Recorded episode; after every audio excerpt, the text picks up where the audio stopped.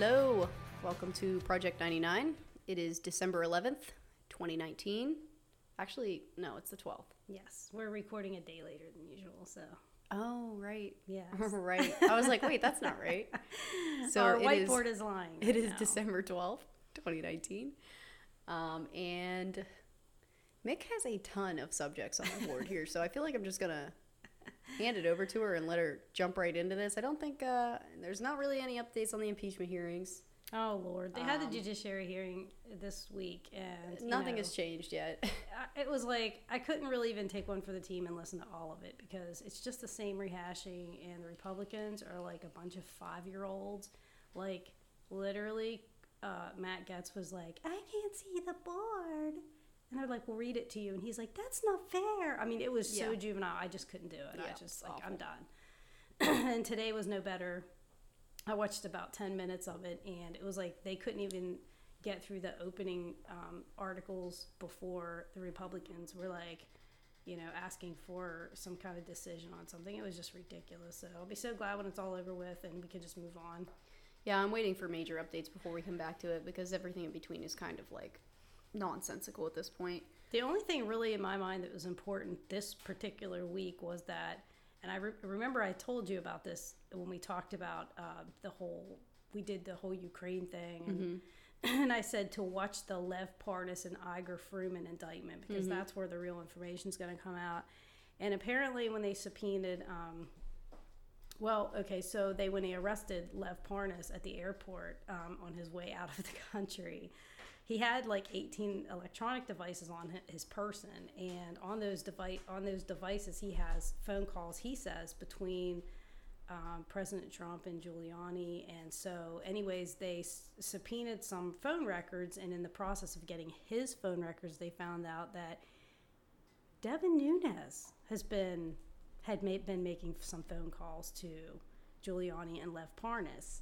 So that's like the GOP's flipping out because they're like, "Oh, now you're spying on the Republicans." It's like, no, we were like, this guy's indicted. We subpoenaed his phone records. What would be the point of that if we couldn't look and see who he was talking to? And sorry that your guy was talking to an indicted criminal. Shocker. So you know they're all just in it neck deep, and I just like you know can't wait. I know. it to be I just want it to be over. they're all corrupt. But anyway, so that was the only thing really we had to talk about there. And then you wanted to talk about the Spring Hill Suite scare. Oh yeah, the Spring Hill Suites thing. The only reason this aggravated me is just because it's another example of not getting the full story. And um, well, first of all, we had this event happen in our city sometime last week. Um, It was on the weekend because I was going to work. yeah, it was like Saturday night, I think. Friday. Or Friday or Saturday. Saturday. I think it was Saturday.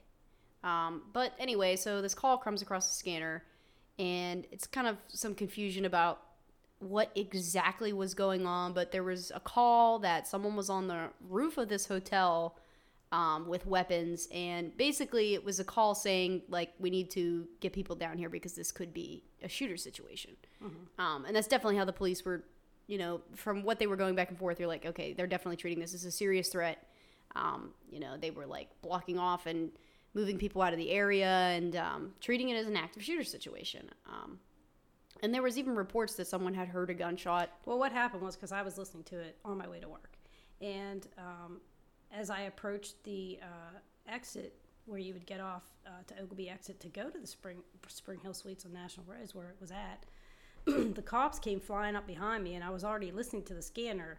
And they did say there was a man on the top floor, so I wasn't sure if he was on the roof or if he was on the actual top floor of the hotel. And so I just assumed like it was somebody suicidal. And then you know, I kept listening to it, and the cops like went down the exit. Three cruisers went screaming by, and um, they continued to talk to the dispatcher, and he was saying that um, the person that he was that was on the phone, um, and I wasn't sure whether the person had called the dispatcher directly, which is what happened, or if the person had called the hotel from the room. But in any event, um, the dispatcher was reporting that the that the person had a gun, and then um, the person calling said that he had shot his mother and that there was a um, that he is, was reloading his gun. And the dispatcher had reported that he thought he heard a gunshot in the background and so then the deputies or the you know responding officers were saying that they were they were going to consider this to be a possible active shooter. So I work at a hotel, and this has happening at a hotel, and nobody can ever remember what hotel I work at because there's so many hotels. So initially, I just let people that I know know that this was not my yeah, hotel. like hey, it's not me. But then, like the more serious it sounded, the more details. I mean, this this went on for hours. We we were listening to the scanner for hours on end, and it seemed like they were just posting up outside and getting everybody out of the area, doing Right, they were crowd control. evacuating the the hotel. Right, they, all the stuff that they were doing. Um, so you know, we're listening, and it's like sounding pretty serious. Um, and at one point, um, they had I forget what the agency is called, Special Task Force or something. Mm-hmm. Um, they had like four different counties there. I mean, it was getting pretty serious. Um, so then eventually, out of nowhere, seems like the scanner traffic just stops, and they're like, "Okay, everything's fine now," and it's like, okay, this is strange. And finally, when the news starts reporting on it, they say um, that it wasn't an active shooter situation, that that's not what they thought it was, blah, blah, blah, blah, blah, going on and on. So I guess the whole thing that kind of aggravated me about it is that when I was listening to the scanner myself and they say, like, oh, we're going to treat this as a shooter, possible shooter mm-hmm. situation. Then, you know, I'm texting people I know, like, hey, are you in this Right. area? Like, avoid this area because they're closing the roads down, blah, blah, blah, blah, blah. But then it comes back out on the news later and they're like, oh, no, that's not what's going on. Well, and they said like try to get your information from a more reliable source, and that's exactly why we listen to the scanner. So I guess the lesson here is that Yeah, it kind of aggravated me because I didn't want that the people who I told, like, hey, avoid this area, this seems pretty serious, to think that I was the one being over dramatic right, because the right. news, you know, said nothing was Right. happening and nothing went on. And I'm just like, well, clearly, if you listen to the scanner traffic, they were treating it as right, a threat. right? And I think that the thing here you got to understand is that when an incident is unfolding, the police don't even know what's going on. So of course, if you are listening to it live and you're telling people, "Hey, I'm hearing this," then of course, just like the police were fooled into thinking that it was an active shooter, then they found out that it wasn't, and so did everybody who was also listening and passing on that information. Right. I don't know why the news didn't just come back and be like, "Oh, the police were treating this as a you know shooter situation because this is the call that they got," but it turned out to be you know not that situation. Yeah, they, they did kind of downplay it, make it sound like it was just a crank call. And to me, from what I heard, it sounded like a lot more than just a crank they were treating it as a pretty credible threat. Right. I mean, and like if you listen to it, and I mean, we, we, we listen to the scanner all the time because we live on the island, because I was a firefighter EMT for years, and we just like to know what's happening all around us all the time. so we're kind of scanner junkies. But um, so they were even saying that um, there when the police arrived on the scene, like they were watching a guy on the fourth floor. And he was opening a window, and they didn't know what he was going to do. And I mean, it was like if and at you one were point listening too, to it, they were saying like they called the room and the guy picked up and then he hung up. No, no, no. The dispatcher was was saying to the officers that he was the person was disconnected. Then he was calling back. Oh, okay, so, okay. But I didn't know. uh, Still, at that point, like you don't know, is the dispatcher See, talking thought- to the hotel and the uh, hotel? yeah, I like thought- you can't get it all. But I thought they were saying that they were trying to get in contact with that the room that was in question, and they the- were trying to find out from the caller ID, but apparently it wasn't coming up on there. The guy was telling them that he was at the Spring Hill Suites. okay, but they don't think he was. but they when they got there they searched every single room and didn't find anything that Hmm. you know obviously if a person acts normal when they get there it could have been that person and how would they know for sure if it didn't Right. come up so i mean there's it's still under investigation but i guess the thing is like if you hear something you should take precaution like even if if, there, if i hear that there's a fire or a car accident somewhere i'll t- call and tell people hey you know there's a car accident Yeah, avoid there," this area or right? whatever. so i mean but just i guess the thing is you should say possible you should always say possible Right. because as much as it did sound when you're listening to it like this is actually like someone is out there with a gun about to shoot a bunch of people yes you should say possible and uh, I but I did go back and re-listen to it thinking did I like misinterpret this Yeah, I know. Like, I did it- too. I wasn't. was I like telling people like this sounded like an active active shooter and it wasn't Well, that's no what- it actually did sound The people that I contacted, and I was like, "Hey, are you home? Whatever. Like, just avoid the area because they have the roads blocked off because this is what they're talking about or whatever." That was basically all I put out there because I don't know. Just in our small town, I was kind of. Well, I mean, it was like eleven fifteen at night. I think the only people I told were you and my boyfriend, so that you would know if you heard it on the news, it wasn't my hotel. Right. And then I told my boss because I didn't know if that hotel was part of our our chain of hotels, and maybe she would need to make some notification to corporate about the si- act ongoing situation. So I notified her, but that was and, and I text my cousin like so that was pretty much all the people I told. It wasn't like I went on Facebook and like blew this thing out of the water or whatever. But yeah, I mean I think people it's it's the responsibility of citizens to keep each other informed because if I hear something is actively going on like at the mall. Okay, I'm not gonna like let people I know just go ahead and like if they're going to the mall. Like well, and that's there. the thing too is that it's like if you don't and then something does happen. Right. It's better just to be It's safe just- and avoid the area. I mean, it wasn't like I was, you know, like, Right. telling people to go into this area. I was just saying, like, hey, you know, you might want to avoid this area because, like, Well, they did have all the roads blocked off.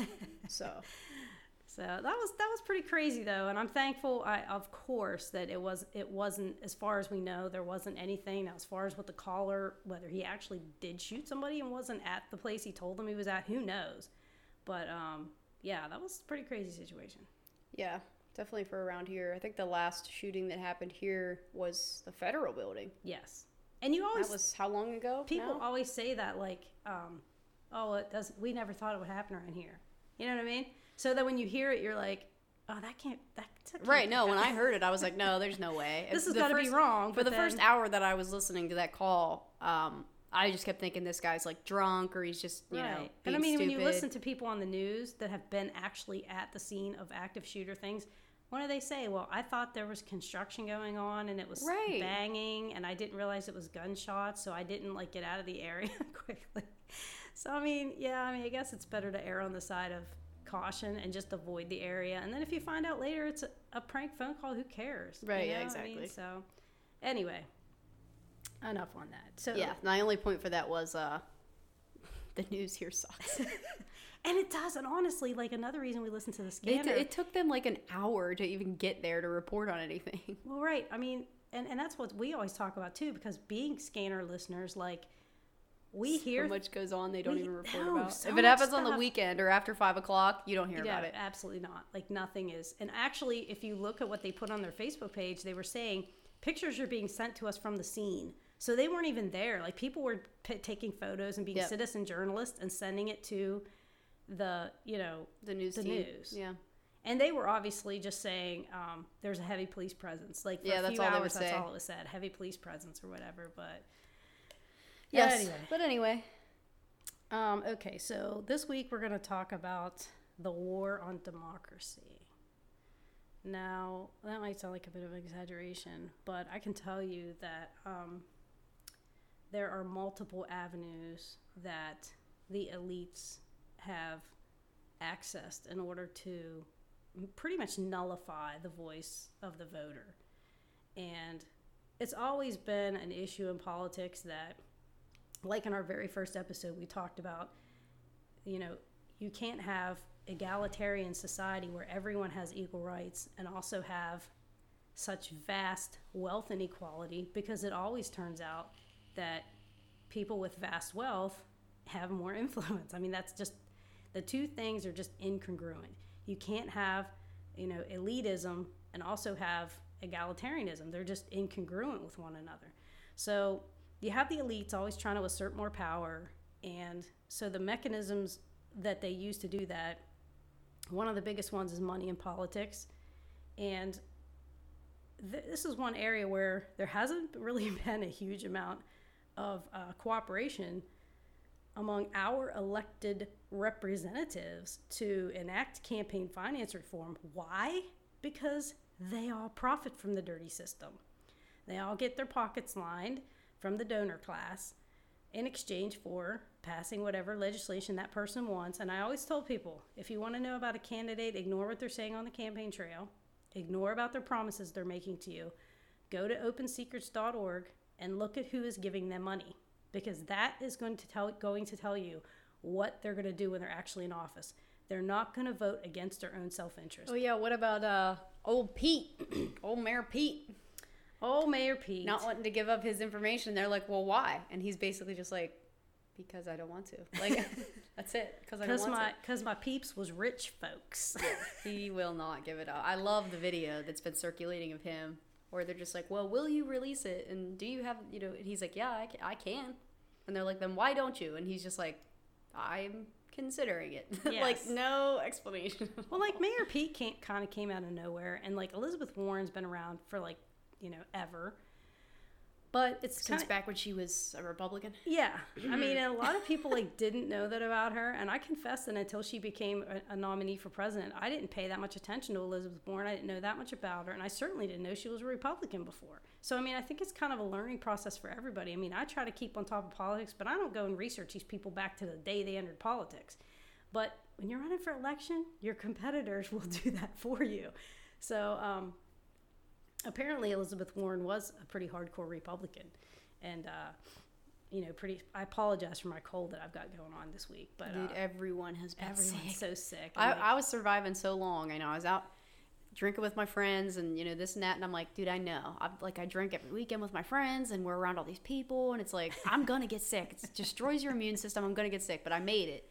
And then my boyfriend got sick, and I'm like, no. Now I'm living with someone who's sick. Like, no, I'm gonna get sick it's for like sure. the plague. I was totally fine, completely fine, till I came here, Yeah. and um, my four-year-old niece climbs up on my lap, being all cute, and then turns and looks at me and just open mouth coughs into my mouth and eyeballs, and I was like, well, it's over, it's over, and then I got sick. Oh but- my goodness! It's like I- a merry-go-round of sickness too. Like one person gets it, and then Oh, they yeah. get over it, and the It's- next person It's gets been it. and bad. It's just, it oh has been God. bad, but So Um, yeah, Elizabeth Warren supposedly had her awakening. Yeah, which I mean, I feel like in a way, as much as I joke that I'm like, ah, yeah, she used to be a Republican. Like, um, at the same time, the fact that she, you know, did all this supposed research on wealth inequality and this and that, and that made her a Democrat, is what she claims.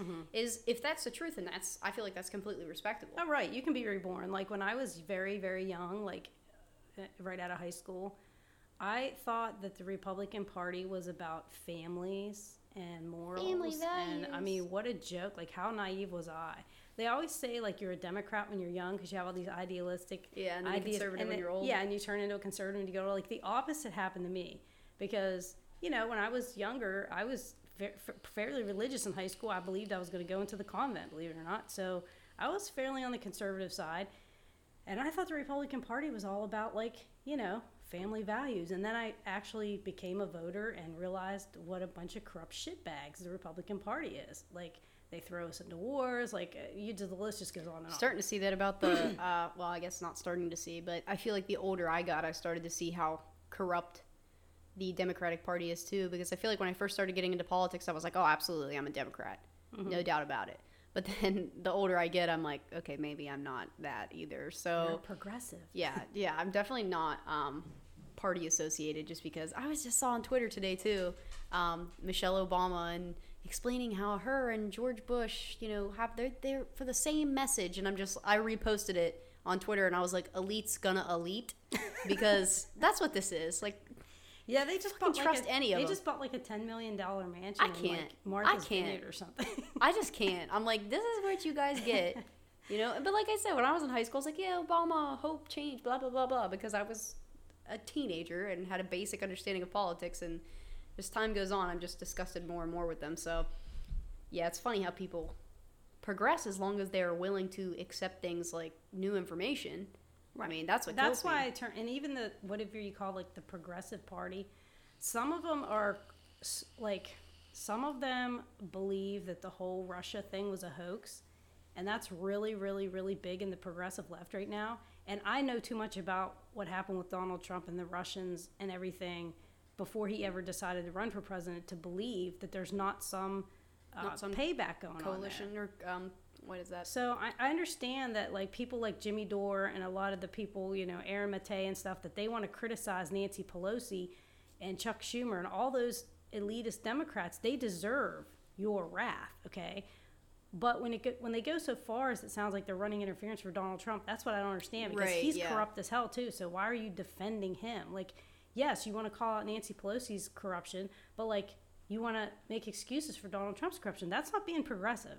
That's just I don't know why they do it, but um, and a part of it I think is just because they think they're they're smarter than everybody else that they figured out that it was all just a vast left wing conspiracy. Oh don't man. I can't. You know, people always make fun of me and call me left. And actually, we uh, did an episode of the Mima Suprema show last week where we had a guest on, um, who is now I see pretty conservative. Although we were both drunk, you know, as we always are on the Mima Suprema show, and he and I are debating. Um, and he's um, older, like probably in his late 40s, I would say. So we're debating or whatever, and everyone's like, "All right, enough politics," because we like do not talk about politics on the show, and both of us were fine. Like we had competing ideas, and nobody was getting like out of hand or whatever. But then you know how alcohol is, so we ended up pulling the episode later because we're just like, this is not what the Mimi Suprema show is, so we pulled it. But um, just the conversations I had back and forth with him, and I was like, okay, so there are like, but I, I'm just like not done because I'm like they cut me off, and I'm just like I just want to go back because I feel like I can change Well, have your him mind. come on our show, Like- and we can sit here and we can yeah, like I feel like we can tag uh, team. I feel like I can change your mind. I don't know. One thing I learned about debating with my conservative, one of my conservative friends, is that if you give up some ground, like about Hillary Clinton, because I despise Hillary Clinton, I think she's so corrupt and she's not for the people at all. If you give up some ground with a hardcore conservative that yes, I agree with you that Hillary is is, is a piece of shit, then all they hear is yes, Hillary's a piece of shit, but they no, never see, hear when- your side of when it. When I was don't- debating with him, we were talking about taxes and money, which I get that that's a big thing for him because he's a business owner. So, like, I get that. Um, but you know, the thing I brought up to him was, it's not. Um, first of all, the the wanting to eat the rich and going after billionaires does not affect people like him. Mm-hmm. Um, so I'm like, that's the first thing. When you say eat the rich, we're not talking about people who make hundreds of thousands, but we're talking about people who make hundreds, hundreds of billions. Yeah. And you know what I mean? Like that's the difference. But I we came to a common ground where I said that the I think the biggest thing that all taxpayers should have an issue with is the fact that the government's gotten completely out of hand on how they spend our tax dollars. And I'm like, I know people get aggravated when they're like, oh, these people are on food stamps and I'm paying for them to go on food stamps. But that's such a small portion of the budget compared Right. to like the money that we give to Israel or the money that we invest in military equipment that then we never use and sell off to other countries. I mean, right. all of the other stupid shit that we do that isn't in the media to be Mm-hmm. mad at. And that's the thing that I want to make people understand because I'm like, if you have a stance that you think that you shouldn't be taxed so much or whatever, it's like that's your opinion, but at least know that you shouldn't be angry at poor people because it's it's not their fault. Right, exactly. And the You know thing, I mean? the thing that aggravates me about the mainstream media is that They Yeah. genuinely do create a war on democracy because people are absolutely do. so misinformed. they are misinformed, or they're just not informed. For example, like what you're saying about the budget, um, there's a lot of websites out there that the government's required to put out their budgets, and these people go through and look for ridiculous spending. One of them is called Open the Books. Uh, it's a free place you can go to. They they issue reports on different government waste um, and fraud and abuse that goes on in the government. Why is that not on CNN? Right, exactly. Because it's all.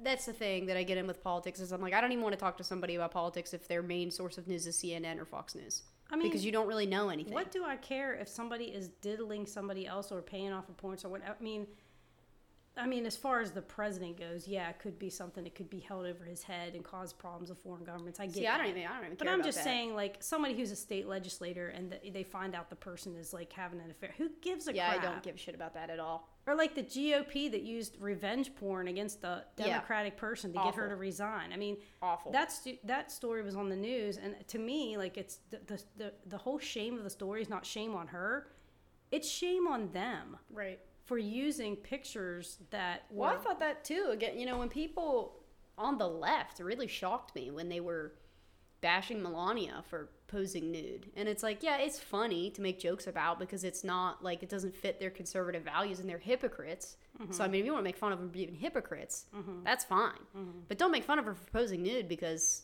like you know what I mean? Like we're supposed to we're supposed to be the people that don't shame people for what they choose to do with Well, their I think- bodies. right. And, And now I- you're presenting a double standard just because she's a Republican. no, I get what you're saying there, but I think a lot of that backlash about Melania posing nude came as a result of people who were saying ridiculous things about the Obamas being out of office, which I'm glad they're out of office. I didn't like Obama either. But I'm saying they were saying things like, finally, we have a first lady that has some class. Like, how does I- Melania necessarily- Trump I don't have more class than Michelle Obama? I don't think she does or doesn't. I mean, I think Michelle Obama was more respectable for the fact that she was really educated. And I think that she did have missions on things that she, you know, actually had goals for things that she wanted to do or whatever. I think Melania's Be Best campaign is like very hypocritical and um, not very genuine because it's like, how could you have an anti-bullying Right. campaign when your husband is like literally on Twitter, like bullying people daily? Um, so it just seems disingenuous to me, and I think that doesn't make her very classy. But as far as just based on nothing but looks, I think they were both classy. I mean, I, I don't understand. I don't like her, and for, for other reasons, but the way mm-hmm. that she dresses or the way that she looks has has nothing to do with that. And mm-hmm. I, I feel like people on the left who bring that up, mm-hmm. it's like you're completely going against the message that you claim to have, and that Well, doesn't help the argument because when you post, "Oh, Melania was a porn star," well, now you're just giving the right, like, "Oh, I thought you people were supposed to be tolerant," and like this is not a this is not Right. a, a It's a good conversation. sideshow. It's a yeah, it is a sideshow, and I have absolutely no reason to participate in that kind of dialogue. It's just stupid. Right. I think a lot of it is purposely generated sideshows to keep us from focusing on like the real important stuff. It absolutely is. So, um, okay, so money and politics. Uh, there's a couple of different ways that money affects politics. First of all, you have the pre election money, which we're seeing a lot of that. Thank God the Democrats have gotten the message that we on the left don't want candidates dirtied up with corporate money. So it's actually this is the first election that that I could that I think has ever happened where it's become a badge of pride to not take corporate money. Well, I don't know. Bernie did it in 2016 as well. he did it, but it wasn't like a challenge. Like and now everybody has to not Yeah, take it. right? true. So it's spreading now that The Democratic want debates this year were definitely uh, different contrast to last Mm-hmm. year because you're right. Bernie was like the only one that repeated it over and over. Like I don't take big corporate money, and you're right. Now everyone now everyone's beating that drum, which is Mm-hmm. Right. good. It is good. But They're all copycats, but it is good. right, exactly. So there's the pre pre, uh, and if you go to opensecrets.org, like I always tell people go there because it is very interesting to see where people get their money from. Like, for example, if you look at the donors to Michael Bloomberg, who is a total shitbag and who I can't believe had the audacity to jump into the race at this point. Wait, wait, wait. I mean, he's a joke. Like, who's going to vote? A here's what I want to. Here's what I want to. If I had Michael Bloomberg on our show right I'm gonna now, do that every time you say his name. Here's what I would ask him, Mike. Who's your demographic? Because, okay, you're super anti-gun, so there's half the country that's not going to vote for you ever. Okay, so then you go, okay, well, I got all the lefties that are like, yay, you hate guns, but of the people on the left, they also hate billionaires. So, dude, who are the three people that are going to vote for you? I don't. Jeff Bezos is going to vote for you. Um, and you and your wife. I mean, I really don't know who he thinks his demographic is. I don't care how much money he pushes into the election. No one's going to vote for you, guy. Nobody. So, well, nobody that's well educated, which is the whole thing. and he's be, he's slipping in there because Joe Who's Biden. the other guy too? The uh, the billionaire dude, Tom Steyer. Yeah, Tom Steyer. I think Yeah. about him too. Like It's funny because Tom Steyer gave money to Mike Bloomberg. Nobody's gonna vote for Tom like Steyer. before he jumped into the president. I mean, for his last for time he was running for election, Steyer gave a bunch of money to Bloomberg. So that's he is running on the right campaign trail, though. Basically, his message is, "I'm also a businessman. I'm just not a corrupt businessman, and I do it a lot better But than Trump listen, did." Like, if that's a- you know feel like anything about good- Bloomberg, Bloomberg was a Republican too, from like 2001 to 2007. So he was uh, a Republican more recently than um, just the other day. I'm gonna do the noise every time you say his name. Mike Bloomberg.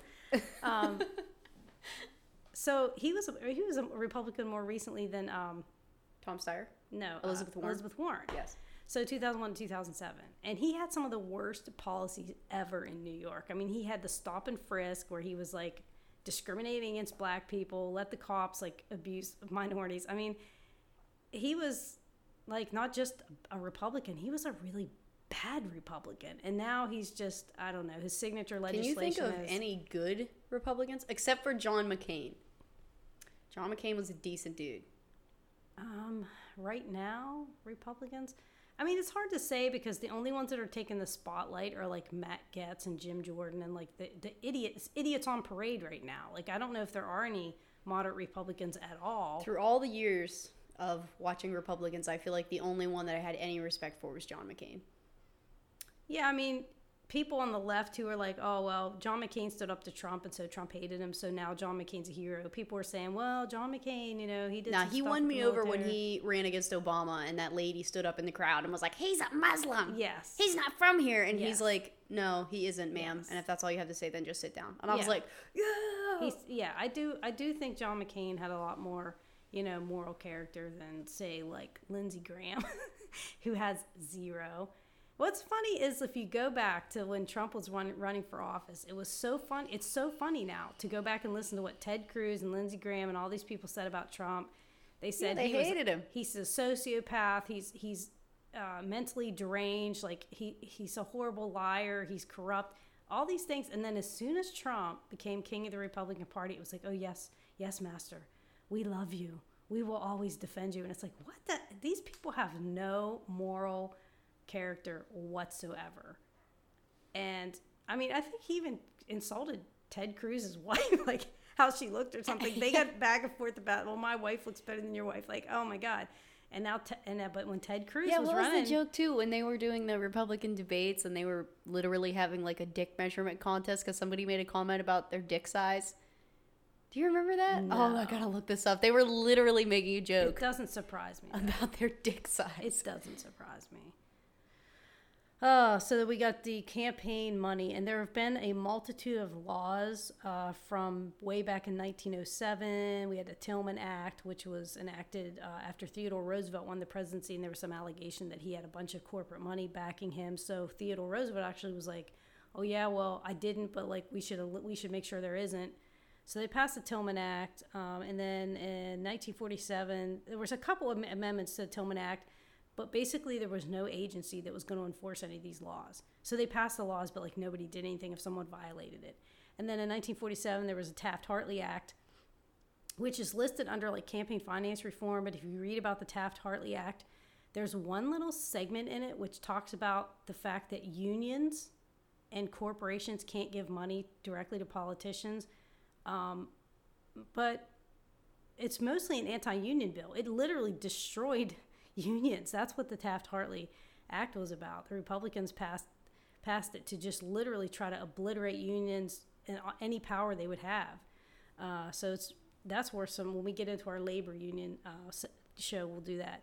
Uh, and then uh, in 1971, they passed the Federal Elections Corruption Act, um, which was supposed to again look at campaign contributions. It was it limited the amount of uh, money that you could give, you what you had to report. There was a lot of stipulations in it, and they also created the uh, Federal Elections Commission, which was the first time that there was ever an actual body to try and police the money that was going into candidates' campaigns to see if it was even legal, and then to actually punish the people who broke the law. But before that, pretty much nothing mattered because there was nobody to police it.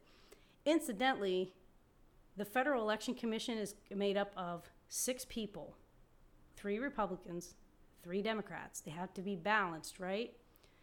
Um, they so they can't have they have they have to have an even number of political in the political parties. But there were resignations that happened back in like 2015.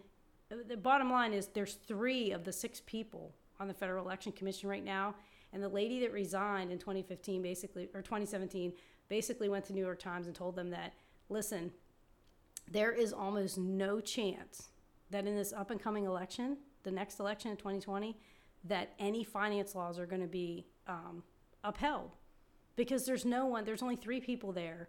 It's, it's beyond dysfunctional. The Federal Election Commission is not monitoring the money that's going into political campaigns. They're not. So it's a disaster. We don't have any um, security measures, enhanced security measures passed since we knew there was tampering with the, the 2016 elections because Republicans are sitting on it, sitting on it. So our elections are wide open for complete fraud and abuse. Um, and then in 2002, we had McCain Feingold, which was campaign finance, bipartisan campaign finance rules that went into effect to try to, again, you know, uh, keep dark money out of politics, uh, soft money, they call it, which is, you know, not directly given to candidates, but things that you do to help the party. I mean, they wanted everything to be like more transparent. But then in 2010, most people know there was Citizens United, which went to the Supreme Court because Citizens United sued. They made a movie about Hillary Clinton, and the the uh, they got in trouble for that because they took money directly from corporations and then made this movie and it specifically mentioned Hillary Clinton. Then they wanted to play it close to the election to kind of basically, it was it was a, Sabotage.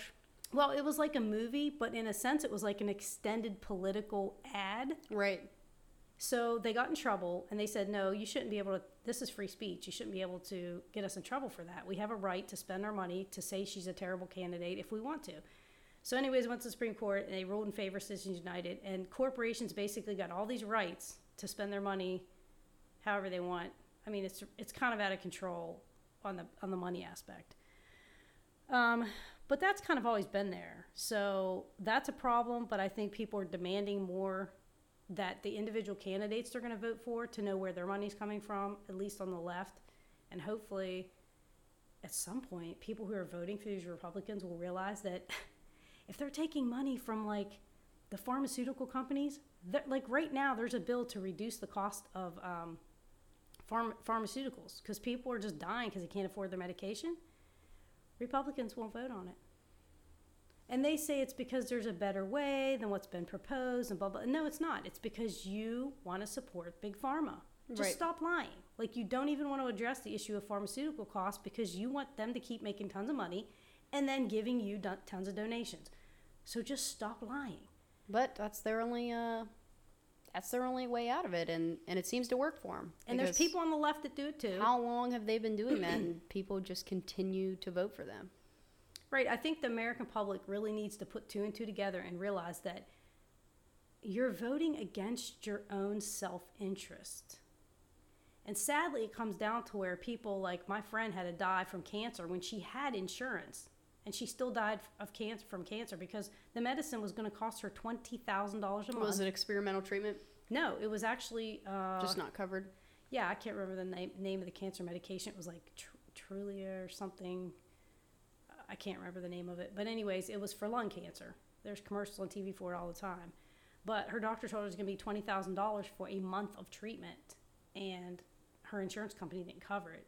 So the doctor was in the process of trying to get her pharmaceutical company to give her a discount or somehow make it available where she could get it, and she died before she ever got the medicine. So um, until people are personally impacted by the healthcare disaster that is going on in our country right now, they're just going to continue to think, oh well. Well, that's know. a big thing on the the right side that I see a lot too is that people who vote Republican, um, that I see personally, don't have any interest in these issues until it happens to them. right. Um, you know, I know some people that all against the idea of universal health care, don't want to pay for that, this and that, until their insurance started going up and up and up, and then decided it wasn't going to cover a large majority of the medications that their family took. Right. And then suddenly, you know, they have an interest in this debate. And I'm like, that's the thing I think that gets me the most.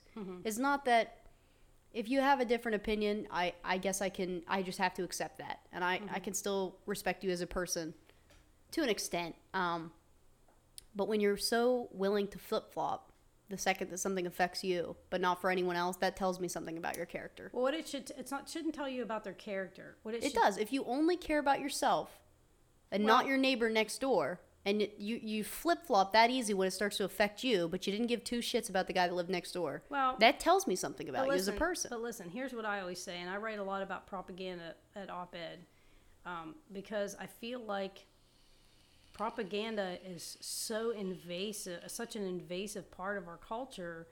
The messaging is everywhere. And, you know, people who have insurance, who've had insurance through their job for years, believe the propaganda that's put out by the right that the people that are have no insurance are just bums. They don't want to work. They don't want to hold down a job where they actually work full time so they can get benefits. Like the right puts out so much propaganda and the people on the right that vote for them are like yeah you're right. These people are just lazy welfare people like that's the whole thing they until like you said it affects them. And i always say there's this point where propaganda runs smack head on head to you know head on into your real experience and then you have a choice you can and then at you can't deny it anymore. Yeah, I guess I can see that. so i don't think it's necessarily like whenever i talk to people if you talk to people try to not talk in a sense about politics because then it's just the arguments it's it's already settled because you're one of those lefties and they're on the right but when you get to an issue like healthcare and you talk to people and you share your experience of listen i had a friend who died who had insurance like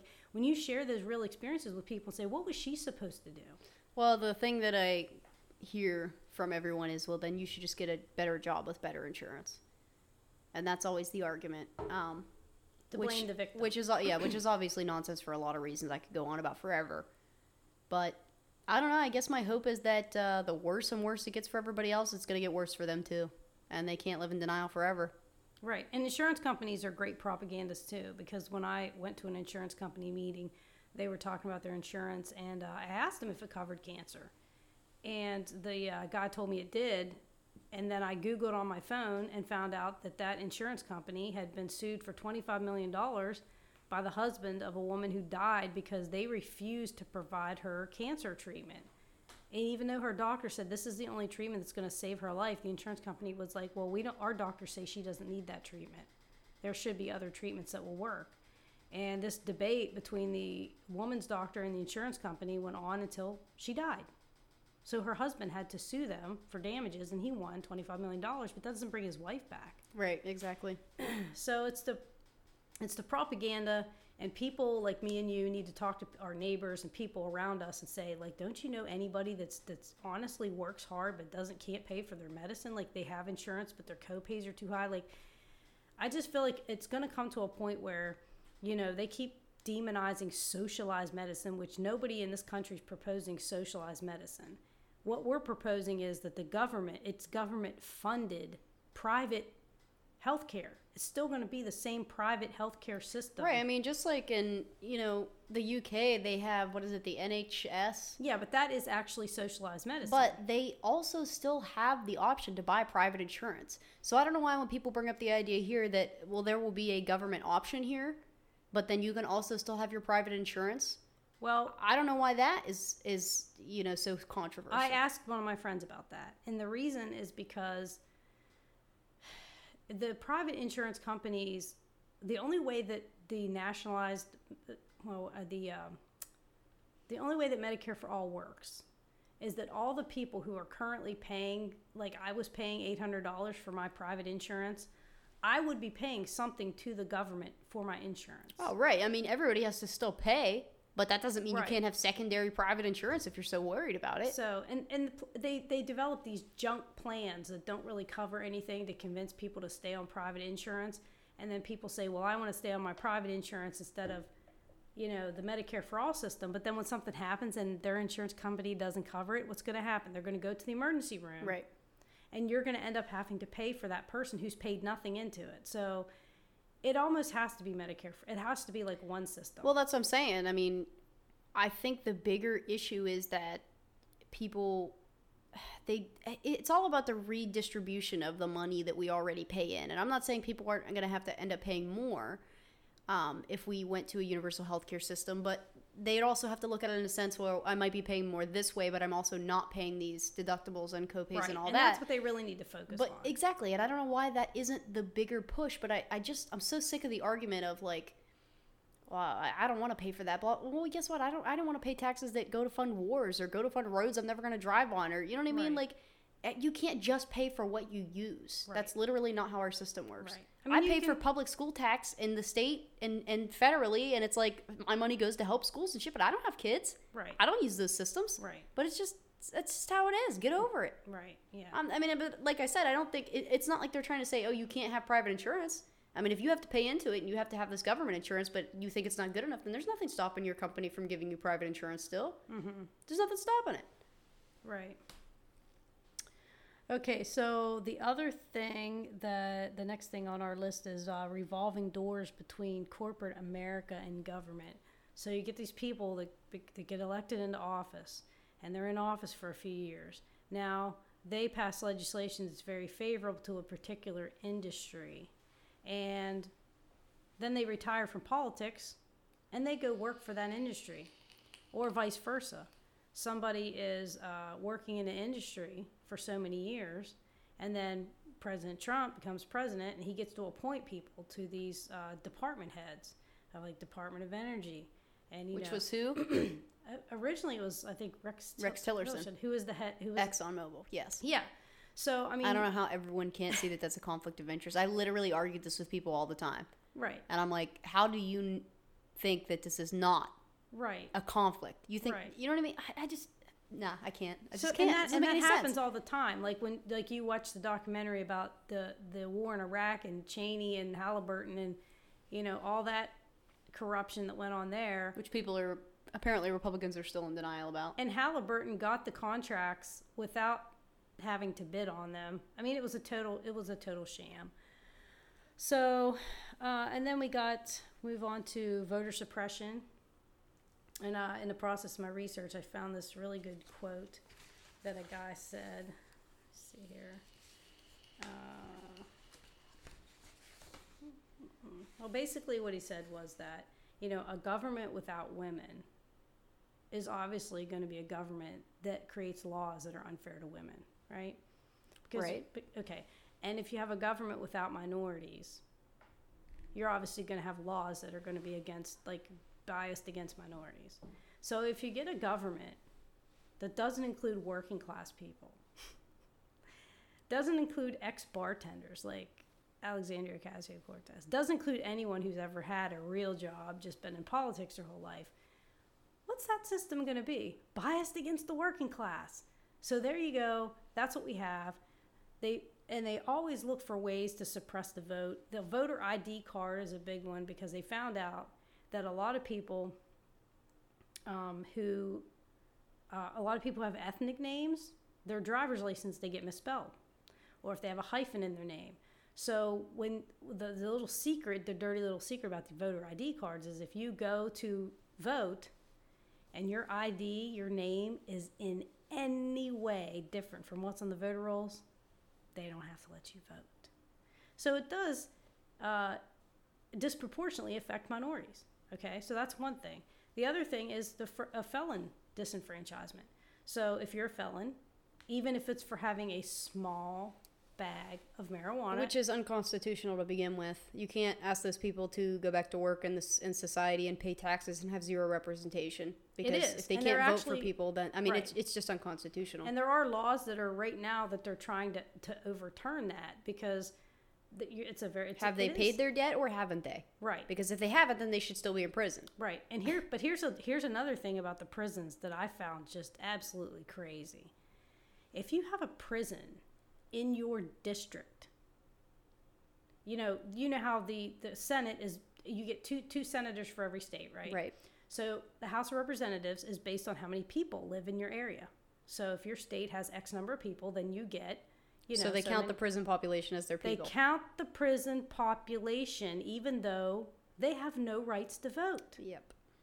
So that there doesn't was a shock me at all. I've never heard that. I didn't know that, but that doesn't shock me at all. yeah. I mean, it's so crazy that it works like that. Um, I was trying to find. There was a story I found. Oh, where a guy. Okay, this was. Um, in Anamosa, Iowa, a man was elected with two votes. The district he lived in held a prison, and the people there couldn't vote, but it made the district eligible for a representative. It was a super small town, but there was a prison there. So they had enough people. They had like 5,500 people in their town, um, and that gave them about 1,374 people per district that would have a representative. Now, this is like at the state level. Um, so, anyways, the guy's wife and his neighbor like wrote his name in. There was nobody running for the office. Like nobody even put in for a ballot. but um, so his wife and his neighbor voted for him. His name was Danny Young, if you want to look it up. And uh, the mayor calls him, and he's like, "Hey, well, will you consider, you know, accepting the position because you know, like there was only three votes, and the third person was somebody that wasn't in the district." So you're the only person with two votes. Will you accept it? What a joke. and it's because there was a prison in the district. So all those people got counted as being represented by this guy.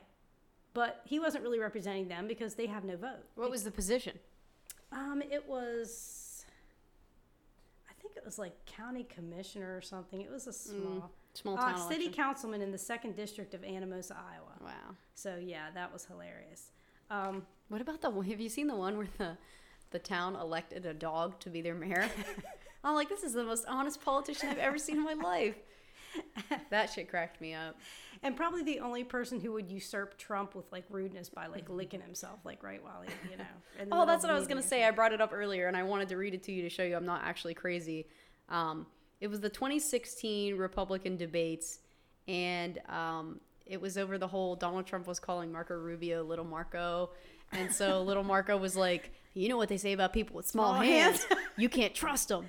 That's what he said. So then when they get up there, um, Donald Trump held up his hands and he said, um, "If they're small, something else must be small, and I guarantee you, there's no problem. I guarantee." That's what he said. Oh, um, so he was literally like referring to his penis size. um, but this this article just cracks me up. Actually, th- somebody that had- one was from CNN, but the one the Guardian wrote was super funny because it starts out. It says, uh, "Imagine if it's possible that you are a serious American conservative." it's like, okay, dick. like it's funny, but Oh my god. Yeah, and um,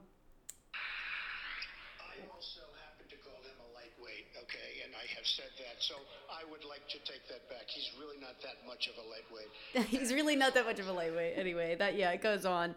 Him and uh, little Rubio, little Marco. who he are calls also him. super chum now. Super chums. Yeah. Super chums. yeah. So anyway, yeah, not crazy that did happen, but It's embarrassing, isn't it? It's really embarrassing. yes, it really is.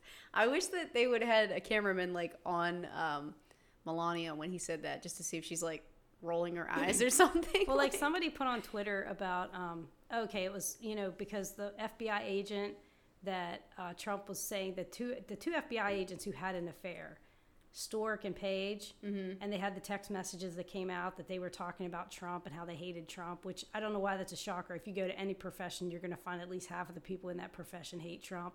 But anyway, the text messages came out, and the fact that the two of them had an affair came out. So Trump at one of his rallies thought it would be appropriate to simulate the two of them being together, and he's like, "Oh, oh, Lisa, Oh, Lisa, nuh-uh. right?" And he was fake, Nuh-uh. yes. oh my god. And so she came out on the news and said, "You know what? This was just a line too far. You know, I have to take my power back now because, you know, he's really just literally faking an orgasm, you know, pretending to be me, and it's disgusting." And you know what I put on Twitter was that, you know, after being with Melania all those years, he's obviously seen someone fake an orgasm multiple times, and he's still not very good at it. oh my god. I mean, come on. She uh, she looks like she doesn't even want him to like be in her like orbit. yeah, it's pretty bad. I can't blame her, but okay. So the real thing that we wanted to get into was gerrymandering because next year is the federal census. And every 10 years there's a federal census. And what happens is the state legislatures get to redraw the congressional districts. And this since since 2000 has been the main focus of Republican battle strategy is to gerrymander these districts and both sides do it, okay? But starting in 2000, the Republicans really said to themselves, and Karl Rove was part of it, and uh, you know, a couple big name conservatives said, you know, what we need to do is we need to isolate these areas where we can really take back the state legislatures and then have them redraw the lines so that no matter how many people vote, the Democratic votes won't matter. They literally just cheat the system. And one strategist who worked for the Republican Party, the documentary I watched, said, Well, what's really great about redistricting is most of the time voters pick their representatives. But in redistricting, the politicians get to pick their voters. So it's like democracy in reverse. Democracy in reverse. And he thought this was the greatest effing thing ever that politicians could cheat. Okay, and the two methods that they use when they cheat like this, they will do what's called packing. So if you have, and they do it a lot of time along racial lines because black voters tend to vote Democratic. Um, so they'll take a, a, all of the the minority vote in a given area, and they'll they'll group all that into one district, and they'll they call that a sacrifice district. So that district will get one representative for all of those Democrats, so that all the other representatives can be Republican, and basically outweigh that one person's vote in the House. Another thing they'll do is that they'll take, like, say there's a really heavily Democratic city, which urban cities, if you look at a map, it's crazy how, like, you know, Philadelphia and uh, Houston and all the major urban capitals are all heavy Democrat, but then you get out into the rural areas and it's like all Republican. So I was gonna make a banjo sound, but I won't. so what they do is they'll take like that heavily democratic area and they'll slice it into like six little triangles and they give each re- heavily republican rural area a little slice of that democratic pie to dilute the democratic vote. So they've been doing this now for two federal censuses. And um, they've been highly successful so you have some states where if you took the actual number of voters and you broke it down to Democrats and Republicans, you would have a 50 50. 50% Democrat, 50% Republican. When you look at their House of Representatives, they'll have like 10 Republicans and three Democrats. That's crazy. Now, what else is crazy is the fact that Democrats still control the House right now, in spite of that. yeah. In spite of that. Yeah, I honestly, truly believe that as time goes on and progressives, as much as I, I don't know, I feel like I know a lot of people who label themselves as Democrats, but they are more progressives because they will call, call out, they're not Democratic loyals, loyalists, you know what I mean? I feel like as uh, things progress and more people learn about things like this, that it's it's inevitable, mm-hmm. and I I just think that it's going to dwindle these people's power is going to dwindle because the more and more people become aware. I mean, I think that I can remember when YouTube became a thing, right? Mm-hmm. I remember like 2004 or something when mm-hmm. YouTube came online, and it was like crazy. Just anybody in the world could upload a video, we could all watch it. Like right. it, it just exploded, and the use of the internet and the kind of information that's spread around, as much fake shit as there is out there, you know even in schools they educate you like listen you can only trust re- you can only really trust websites that end in like org or. edu or. gov like they're teaching that to people.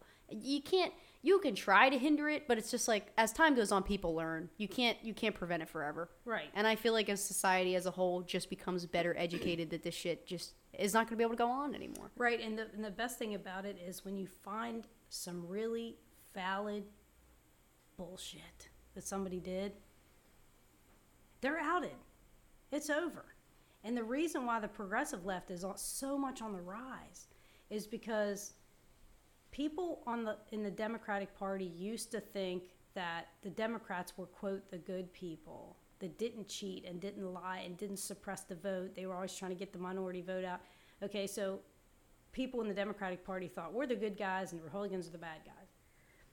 But what progressives have found out is that the Democratic establishment is horribly ruthless. It's like an episode of Scooby Doo. It is. And the, the, everybody, the gang runs up and they're like, "Oh, who's behind this mess? They cut all the food stamps of welfare," and they rip it off, and it's like a Republican. And they come over and they're like, "No, look, there's a sidekick," and they run over and they rip it off, and they're like, "Hillary Clinton!" Like, what? Like, that's it's literally like that's what I think of in my head. And we would have got away with it if it wasn't for you pesky progressive. Yeah. like we should make that episode, Juke. We should make that. So here's a great story for you. This was in 2000 in the 2000 New York State Assembly, District 57. Assemblyman Roger Green, uh, who was the establishment Democrat, well known, had been in the post for a long time, been in the position for a long time, was challenged by a newcomer by the name of Hakeem Jeffries. Hakeem Jeffries was like Alexandria Ocasio Cortez no money, no name recognition, nada. He goes canvassing door to door, knocking on people's doors, introducing himself, saying, you know, nothing against uh, Roger Green, but you know, I want a chance to represent you. I feel like he's been there a long time, and this isn't a birthright. Like he has to earn your vote, and I don't feel like he's really done as much as what I would do. So, in spite of the fact that Roger Green was hugely well known and had a lot of money behind him, Hakeem Jeffries got 41% of the vote. Now, he didn't win, but Roger Green was like, shit, shit, I got competition, right? Now, these are both Democrats, both black men, okay? So, Hakeem Jeffries was like, yeah, well, everybody, I appreciate your support. Maybe I'll run again, whatever. So, the next time he's going to run is 2002, right? Well, what Hakeem Jeffries didn't realize was in 2001, they redistricted. They redistricted New York because of the census. I don't know if that's the right way to say it, redistrict. They had a redistricting, whatever. So here is a picture, and I wish that we had, I wish that we had a way for me to show you this, but basically what they did was um, they took the district and they drew a line around Hakeem Jeffries' house. So they kicked him out of the district that he was trying to represent. Out of fear that he would win. So he goes to register in 2002 to say, I want to try to challenge Roger Green. They're like, We're sorry. You don't live in the district. He's like, I didn't move. No, we moved the district around your fucking house. What if what if he just moved though, like to the house Well, he next did. door? like just like, I think he did move move. back into the district. Like what now? I mean, but that is pathetic. Yep. That is ruthless. Okay, and he wasn't the only one that happened to. There was a woman too um, that that it happened to. So that was in 2000, and then also in California, um, there was Proposition 11, which was backed by Arnold Schwarzenegger, and um, so Kathy Feng, Yeah, the Arnold. the Arnold. Um, and what Proposition 11 was, was a challenge by the citizens that they should have citizens be a part of the process of redistricting. Which they should. That's, Right. That's absolutely a brilliant idea. And the movement You said the Arnold brought that up. no, actually, a lady by the name of Kathy Feng, F E N G, um, says an assemblyman called her during the redistricting in San Francisco. Now, San Francisco, the liberals, the liberals, right? And she said to Kathy Feng, now she didn't name this person, this assemblyman, she didn't give their name, but they said to her, You're not going to put another effing Asian in my district. Oh, yes. Oh, yes. And the reason is because this assemblywoman had been in her seat for a long time. And there was a very large Asian population that surrounded her district. So, you know, they wanted some representation, somebody that would speak for the God Asian forbid. population. Right. You know what I'm saying? What is this, 1830? What the hell? So, anyway, Kathy Feng started this group, and they they said, listen, the citizens need to be involved in these re- this redistricting because what you've done to the people up here, the way you've chopped the Asian community into five segments to basically take away our right to vote, is against the Constitution. You're depriving us of our constitutional rights. You know, so. Um, and like I said, it was backed by, by Governor Arnold Schwarzenegger, who said that he lived in a country, he was born in a country that was surrounded by countries that were not democracies. Yeah. So he That's supported the this. Arnold. He supported this full. heart. I'm so proud. Wholeheartedly. So, anyways, um, Arnold Schwarzenegger is like um, our mascot, the Bemis Supremus. Yes. That's why I got I gotta do the voice. but the state legislature promised Kathy that they would work on some issues, that they would hear. So they had all these public hearings, and all the people came and said, "Listen, this is wrong. What you've done to us. We want this addressed." They did nothing in 2005, 2006, 2007. Brushed them aside. So finally, they were like, "This isn't going to work. We have to just put this on a referendum on the ballot," which they did, and they did successfully pass it. So that group is called Common Cause, and um, as a result of the redistricting in 2010, which was the most recent one, this was way back. This started way back in 2000, but continued on until 2010, and um, there are now. Let me see here. How many states that are being sued because it was found out that, um, and this is for the Brennan Center for Justice, there are um, 10 different states that are being sued. And there's Virginia, South Carolina, North Carolina was an absolute disaster.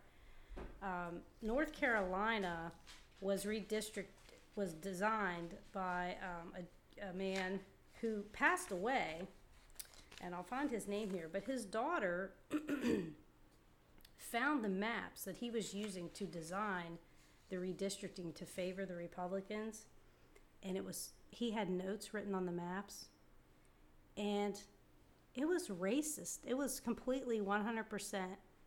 Let's just break up the blacks so they don't have any vote.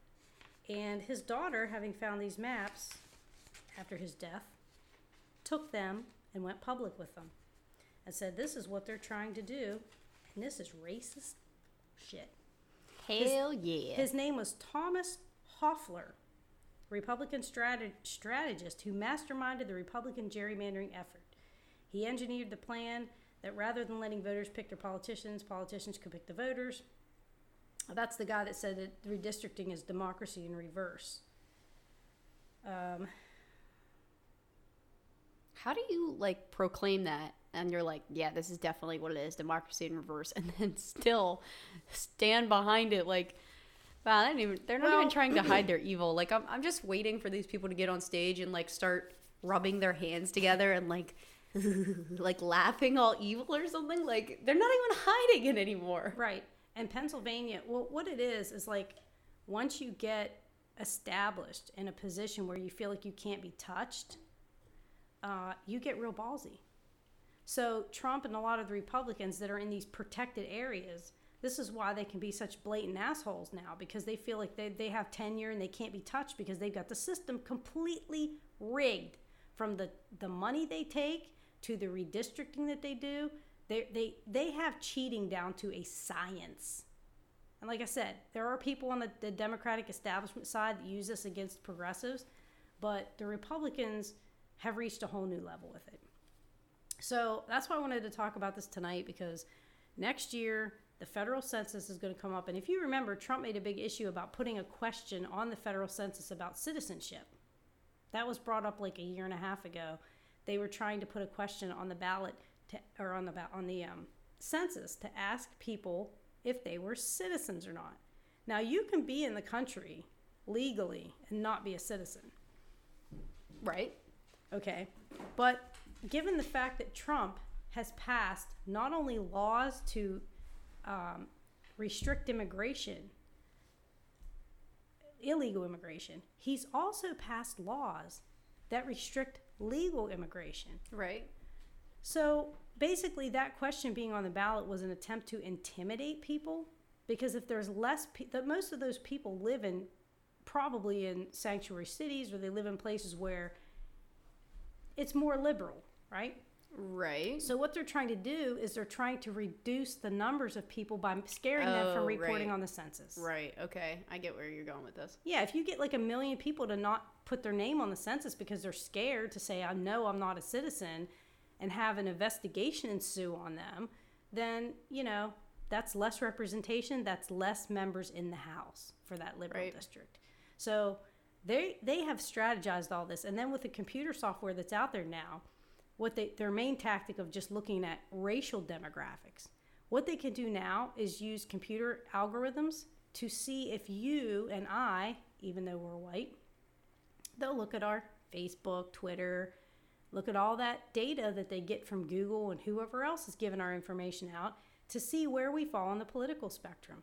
So if they find a hotbed of progressivism, they're going to try to break that area up too in redistricting. So they have all of this information, they have computers to help them now. This war that we're going to face next year for redistricting is going to be out of control. When do they do that? the beginning of the year, the end of the year? They do the census every 10 years. So the census will happen in 2020. So in 2021 is when they'll probably, you know, get the ball rolling on redistrict. They probably already got plans. They're probably already collecting the data So right now. next year they just collect all the information. next year is when they'll get the official census of how many people, how many uh, representatives are going to be in each in the House of Representatives. Okay. And then So- 2021 they redraw the lines. Yeah, I mean, but they'll they'll they'll start redrawing them as soon as they get the numbers. Okay.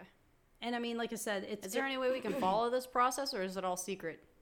Secret squirrel. Uh, no, there's um, like I said, the Brennan, the Brennan Center for Justice has a lot of information about redi- redistricting, and um, if you if you just go on the Google and search redistricting, there's lots of places that are tracking it, uh, progressive places, because, like I said, it really is a complete war on democracy. They're by by breaking people's votes up the way they are, they are they make they might make you and I vote worth one tenth of what our vote is. Well, I already know it is right now. I mean, we live in West Virginia, so Right, any kind of vote besides a local one is just right. you know, garbage. I Doesn't don't know, anything. but I will say that Bernie did win all 55 counties in the primary of, of yeah, 2016. I'm not. I'm not shocked by that. But So- the presidential elections, but I I feel like that's because West Virginia is so red that I, I don't even think that people went bothered going out and voting in the primaries because they're just like it doesn't we don't care. We don't care who gets in there. We're just going to vote red for president when, Mm-hmm. when they do get in there. So I don't know. I just It's surprising though that the Democrats that are in West Virginia are much more progressive Democrats though. That's that, that's no that doesn't shock me at all. I feel like whenever you put an extreme in front of somebody they're either extreme or they're extreme against it Mm-hmm. So I mean, I feel like it makes sense that people in West Virginia were not going to vote for Hillary Clinton, especially since so many of the progressives here are like, you know, when she said she when she came here and said she was going to kill coal mines, Mm-hmm. like that is not the kind of thing that you say even to a progressive in West Virginia because everybody knows somebody who works in a coal mine, and it's like while we understand that that industry is dying, Yeah. you don't just come here and say we're immediately going to put you all out of business. Her arrogance. That's not a plan. Yeah, people in West Virginia do not. We do not connect with elitism. No. Okay, we just don't. No. Mm-hmm. Other than people who maybe in Charleston or Morgantown Right. that are Well, like that's more why I think a big lot of city people- populous areas, but literally everybody else in West Virginia, you know what I mean? We're not going to connect with that. Right. And that's why I think that the political strategists really had it wrong on Bernie because they said, well, there's no way that if we kick Ber- if we get rid of Bernie, all the votes are going to Hillary. And a lot of people went from Bernie to Trump. I know, weird never enough. would have understood that if you live in West Virginia and you talk to a lot of people, what do they care about? Unions, workers' rights, Right. you know, the, all the stuff that Bernie talks about, having health care when you need it. Like, those are issues that resonate with poor folks in West Virginia. Hillary had nothing for people in West Virginia, and Trump presented himself as, I'm the version of Bernie, but Republican. Right. Yeah, I'm going to help you. I'm going to put you back to By, work. by not really saying anything either, mm-hmm. though. Like, we, he didn't really bring up anything about healthcare. He's just like, oh, we're just going to get rid of Obamacare and give you something better. And it's like, well, yeah, people in West Virginia on Obamacare probably are not Wait, happy with it. did he start a program and I didn't hear about it? No, he never did. never did. Thank God it's almost over because I knew he wasn't going to repeal it though. When they were first talking about it in the very beginning, I was worried because I'm like, this is going to devastate our state. So many people here are on government health insurance. It's going to just absolutely devastate us. But then as time went on, I was like, oh, right. They're fucking Republicans. So they just run their mouths. They're not actually going to do anything, which they didn't. So, yeah. Um, I don't know. I just don't think. Uh, I don't know. I, as much as people like to think as West Virginia as being like a dumb state, and I'm not. We are one of many very undereducated states. It's not like everyone here is like that. You know, a lot of people see the see the corruption and want to change it, which is why everybody always says, "I'm like God, I, I hate this red state." And they're like, "Oh, then why don't you just leave?" And I'm like, because I'm the type of person that has hope that one day I can flip West Virginia, make it blue, and it won't be a shithole. Mm-hmm. One day, Right. Hopefully. Yeah. That makes me mad when people say that too. Like, why don't you just I'm not gonna Europe? It's leave. Like, I mean, did, did the people that were well, I might have to leave because right now, and because West Virginia has been, you know, overcome by so much corrupt bullshit on both sides, I don't know that there's going to be anything left of our state if the shit continues. Yeah, I like that, J- that Jim Justice came to Wheeling yesterday and was like, He rolled in, you mean? he comes here and it's like he's going to have a town hall to talk about all the things that he's going to do. Like, how long has Jim Justice been in there? Has, I mean, between him and Trump, more coal mines have closed than Hillary wanted to close. So they're they're fulfilling Hillary's uh, campaign promises. Well, and that's the thing that killed me too is all these people that back Trump, and you know, Trump had a lot of. He came here several times, and he the last time he came here, uh, a couple months ago, and did that private fundraiser with Murray Energy. fucking Bob Murray. I don't know how. I don't even know how Bob Murray still lives in West Virginia and people see him and don't just knock his fucking teeth down his throat. I don't know how that happens. Because like regardless of what side of the party line you're on, you know somebody who works in a coal mine that got closed or got hurt. Or left because they couldn't deal with it anymore. Right, exactly. Everybody's been fucked over by that dude. I don't I don't know how he can show his face. But anyway, so he has this Murray has this private fundraiser in Wheeling that Trump comes to, and they raise all this money for campaigning or whatever. And it's like then he announces bankruptcy. Right. And all these people, like I just, I don't know. Well, I see just- what it was I don't know all the why they don't connect the two because you get on the local news comments, they're my favorite. That's my fucking favorite place. I know so many people. Like I run into people drunk at Sheetz, and they're like, "Hey, yeah, Juke, you're that, you're that chick from the the news comments." I'm like, "Yeah, I am," because I'm literally always on there, just like pissed off and just tearing people up. I'm like, I don't know. I really try not to be that guy that gets pissed off, and I'm just like, "You're a fucking moron." But sometimes I definitely do. I'm like working on it, but I'm like, no, like, how do you guys not see this? That they're closing these mines, they're filing bankruptcy or whatever, and like Trump just had a campaigning event for them. How do you not see that they're buddies? Yeah. Like buddy buddy, they're helping each other out. They're Well, not what for it your was interest. is Murray, the money that Murray gave to Trump was like for a Trump University class, and Trump told him, "We'll do what I do, file bankruptcy." it, it just kills me because I'm like, how do you not see two and two? And they're just like, no, Trump would never. And I'm like, God, you're so fucking stupid. it's right in fucking front of you. Like, oh, like this isn't miles away. This happened in our city. Why can't you? Now listen, Juke, they spend a lot of money to convince people to vote against their own self-interest, and that's what it's all about: is convincing people to put their own lives aside and believe in some fantasy instead that they're being told that I- this is. here's another thing too: is that people always call me like a liberal or whatever, and then they're like, "Oh, you're not very tolerant or accepting." No, I'm not. That's why I'm not a liberal. I'm not. I'm I'm not very tolerant or accepting. I have no tolerance for ignorance at all, and I just I can't fucking deal with it, dude. Well, just try to remember that. And um, I'm I am a harsh person too because whenever talking to my friends and they're like, "Oh my god, you see what this guy said?" and blah blah blah blah. You know, people who are just openly racist or whatever and back Trump. You see a lot of it. There's a lot of extremism in our area just because people are uneducated and they get behind an idea and people are pissed off because we're poor and we have nothing. Like it just fuels a whole lot of really tense emotions for people to amplify through politics. And um, so this old man posted something and somebody showed it to me. Just this really ignorant shit. And I was like, them and I'm like, you know what? This isn't even worth your time or energy because we're in West Virginia where we have a high obesity rate and a high cancer death rate, a high smoking rate, and all of those things. Um, we have a big elderly population, and chances are this guy's old, fat, and a smoker, so he'll be dead soon. You know what I mean? It's not even not even worth being mad about. Like, and it sounds so cruel, but I'm just like, honestly, that's where I am at this point. you just want all the boomers to die. this is just, I'm just no, not even all the boomers. You know what? The boomers that I associate with are actually yeah, there's some cool decent boomers. people There's some cool boomers. It's funny enough i feel like most the most people that i know in that demographic who are just like super republican but don't have a ton of information to like explain why they are or back up why they are are people from your generation and they're not even boomers. That's really that really makes me sad because we have had the opportunity to expand our minds through the internet and I don't understand like what are you looking at? What are you doing? Like it's just all propaganda. I mean, look at some real information. And that's why I was trying to tell people like don't listen to the news.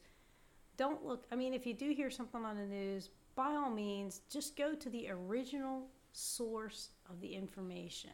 Try to find where the news got that information from because half the time the news just lies. well yeah not only that but people are so they think point a leads to point b so you know i, I know my father-in-law specifically who isn't into politics and will straight up admit that he has no interest in politics. He's just not educated enough on about it and he just stays out of it or whatever was a big trump supporter. Said he was going to vote for trump because trump was a big you know oh we're going to get the steel mill workers back to work american steel blah blah blah blah. He works in the steel industry. Mm-hmm. He's like i'm voting for my own interests. You know what i mean? I need to keep my job. And i'm like okay i get that. Valid point. You just straight up admitted to me you don't know a lot about foreign policy or this and that and you don't care. You're just voting because you need your job but again, he voted for Trump thinking, I need to go back to work in the steel mill. A lot of steel mills around here have closed. Oh, great. They fire up a steel mill up in Weirton. He gets hired. My boyfriend gets hired. Everything's, but now they're both laid off and have been laid off for four months. And it's mm-hmm. like, I wish that they could see when they cast their vote to things like that that it does matter more than just your job. Because look, even though it's not necessarily Trump's fault that they're laid off right now, mm-hmm. it just has to do with slow ordering in the company. Voting for him didn't make you not get laid off. Right, but his steel tariff, uh, you know, his tariff war with all these other countries is it does affect whether people are working or not. I mean, the farmers are drastically impacted by it. I mean, his It does, but I guess my point is, is when they think that just because they voted for Trump that they weren't going to face this right, inevitable it's not layoff. a one to one correlation. I mean, just like Right. I said about Bernie, people said, "Oh, Bernie, you know, uh, the things that they're afraid of, like the Bernie's going to take your guns," which you know, I don't really believe that, but.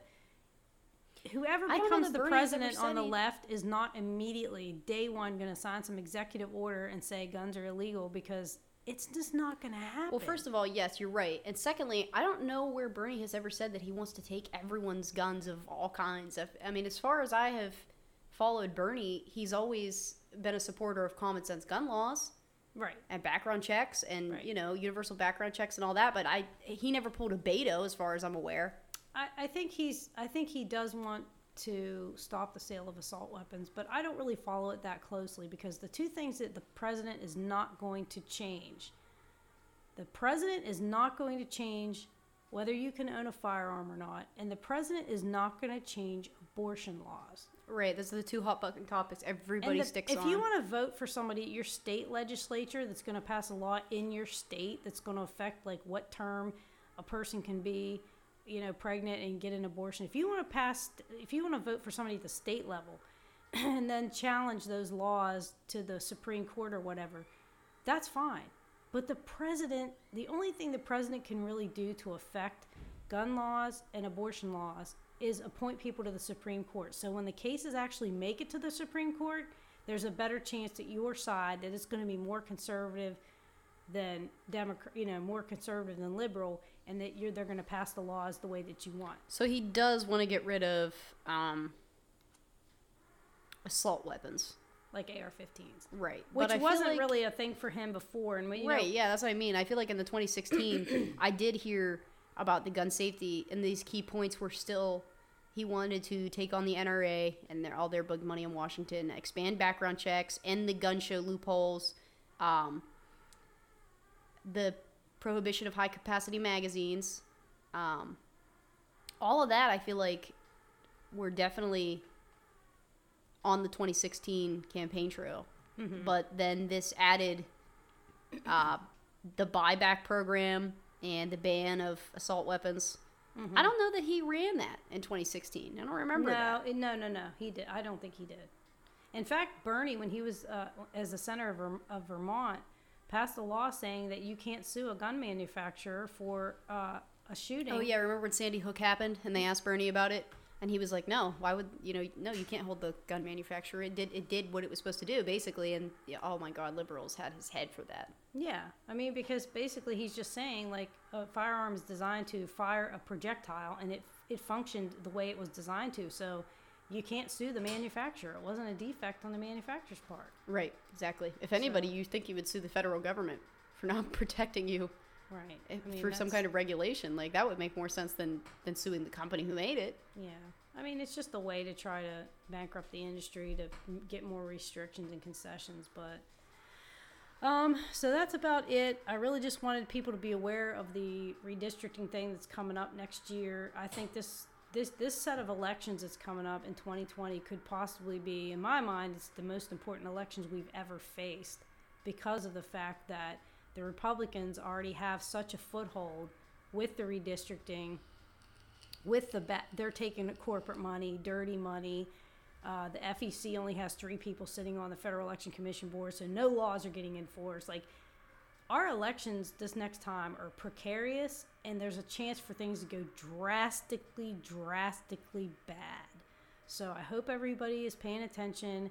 And if there's a common cause, uh, you can go on the Common Cause website and try to follow. The state of Pennsylvania has been sued, and North Carolina has been sued, taken to court by Common Cause over the redistricting. And the Supreme Court, uh, well, the federal court in Pennsylvania told their legislature these districts are unconstitutional. redraw your maps and send them back to the GOP. They've done that twice, and they still don't have their maps together. So, uh, in other states, I believe that the court like actually redrew the maps, and that was an issue because they're like, "Oh no, the court, it's not their job to draw the maps." But it's like this is how bad it's gotten that the courts are saying you are depriving people of their right to vote by the way that you're redistricting, and we're not going to allow it. The Supreme Court has kicked it back to the state, saying it's really not the Supreme Court's job to get involved in redistricting. But all the federal cases that I've heard of ruled in favor of the citizens. So let's hope that holds, but keep an eye on it. All right. Well, that's all we have for today. I feel like I am brain dead. My brain is frozen. it has been frozen for days. Uh, Um, but yeah, I remember when I learned about all that stuff and just being completely outraged. It's it's almost like um, I don't know when you're a teenager and you start learning about all the corrupt things that go on around you. It's like, what? Why isn't anyone doing anything about this? And then you get all pumped because you're like, I'm gonna change everything, and then you realize that like, Yeah.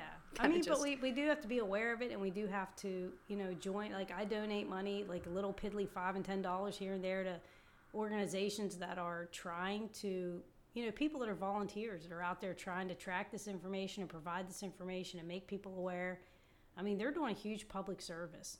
So I just feel like people just need to be more aware and get more involved in it. And, uh, like you said, in West Virginia, I don't think we have too much of an issue because uh, we're a pretty pretty homogenous state. But if there are any Democratic areas, they will try to break them up. absolutely. I would imagine that Charleston is probably Charleston and Morgantown. But we only have we only have three Yeah. um, representatives. So But anyway, we'll end on that note. Thank you, as always, for listening. You can find our podcast anywhere you listen to your podcasts um, Anchor, Spotify, iTunes, wherever. And you can find us on Twitter at Project99Cast. Send us a message and uh, let us know some topics you want us to talk about. And uh, this is Juke signing off. and this was Mix.